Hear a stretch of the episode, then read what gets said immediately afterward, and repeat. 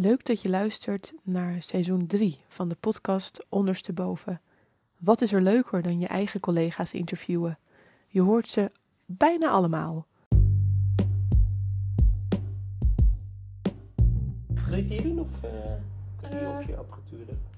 Nou, dit, uh... Behalve je telefoon. Nee, maar dit... Je hebt niet zo'n mooi, uh, mooi microfoontje die je erop klikt. Nee, maar luister maar straks. Ik heb hem nu al aanstaan. Oké. Okay. Oh, stiekem. Wat spannend hoor. Ja, hè? Ja, dat je weet dat het aanstaat is altijd even... Ah, dat, dat, dat doe ik niet eens, maar gewoon van... Het opnemen vind ik niet zo erg. Nee. Maar de vragen? Of, ja, gewoon, gewoon het algemeen. Gewoon, dit doe je niet elke dag.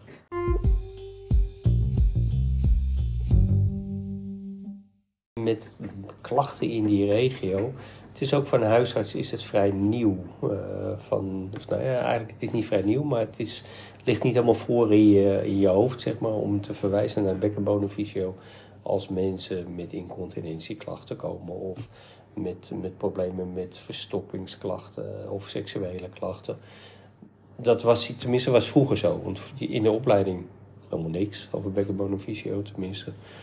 Maar dat is in mijn tijd en ik ben ondertussen ook alweer twintig jaar klaar met mijn opleiding. En dat is wel iets wat je in de praktijk leert, van dat dat zeker een meerwaarde kan hebben. En zeker ook voor vervelende klachten, want mensen komen vaak al laat met klachten zoals incontinentie, of ze komen helemaal niet. Dan moet je er gewoon echt naar vragen. Of met seksuele problemen, of pijn bij vrijen, of um, dat zijn ook allemaal dingen waar mensen pas heel laat mee komen. Ik heb toch wel geleerd van dat er. Mensen verwachten altijd een medische oplossing. Uh, verwachten een pil of een doorverwijzing naar een specialist. En, want die lost het probleem wel op. Terwijl het probleem eigenlijk vaak niet op te lossen is met pillen of iets anders. En dat het vaak in een functieverstoring van dingen zit. En daar heb ik geleerd van dat bekkenbodemfysio best wel heel veel dingen kan doen. Ook niet alles. Maar wel soms meer dan de pillen van een uroloog.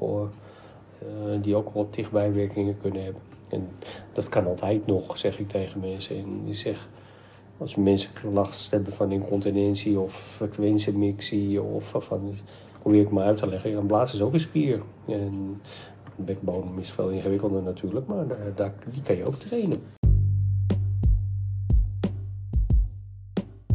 Eén, ik weet het niet zo heel erg goed wat jullie doen. ik weet wel het effect ervan en voor welke klachten.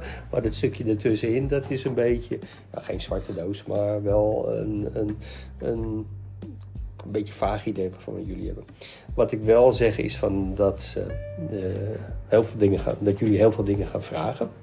Dat jullie eerst willen weten wat het probleem is, waar het probleem zit.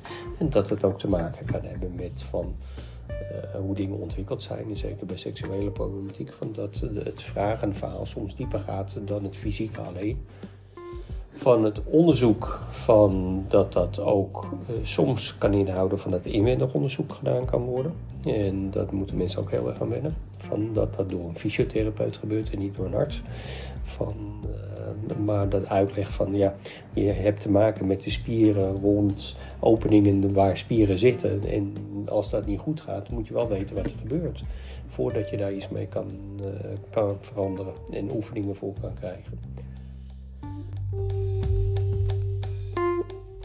Dat je soms wel een, moet opereren met alles wat je bij jullie als bekkenbodemfysiotherapeut wint. Ja, dat kan je meenemen ook na de operatie en voor daarna. Sommige dingen zijn ook niet op te lossen en sommige dingen zitten ook veel dieper dan, dan je van tevoren verwacht. Kijk, als je echt over bijvoorbeeld pijn bij vrijen praat, ja, dat is een deel fysiek, maar er zit ook een heel deel veel psyche bij.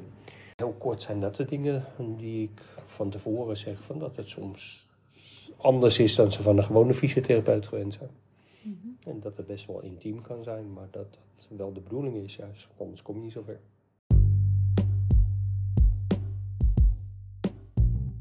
Dan ga ik jou vragen. Nee, ja, doe maar. maar, ik, ik, nee, maar ik, weet je, ik kan alles eruit en inknippen, wat natuurlijk leuk is. Dat kinderen uh, met verstoppingsklachten, die heb je ook best wel vaak. En dat is ook gewoon vaak uh, verkeerde routine, verkeerde ideeën bij. Van dat die kinderen helemaal niet meer durven te poepen. Mm -hmm. Dat valt ook wel een beetje onder jou.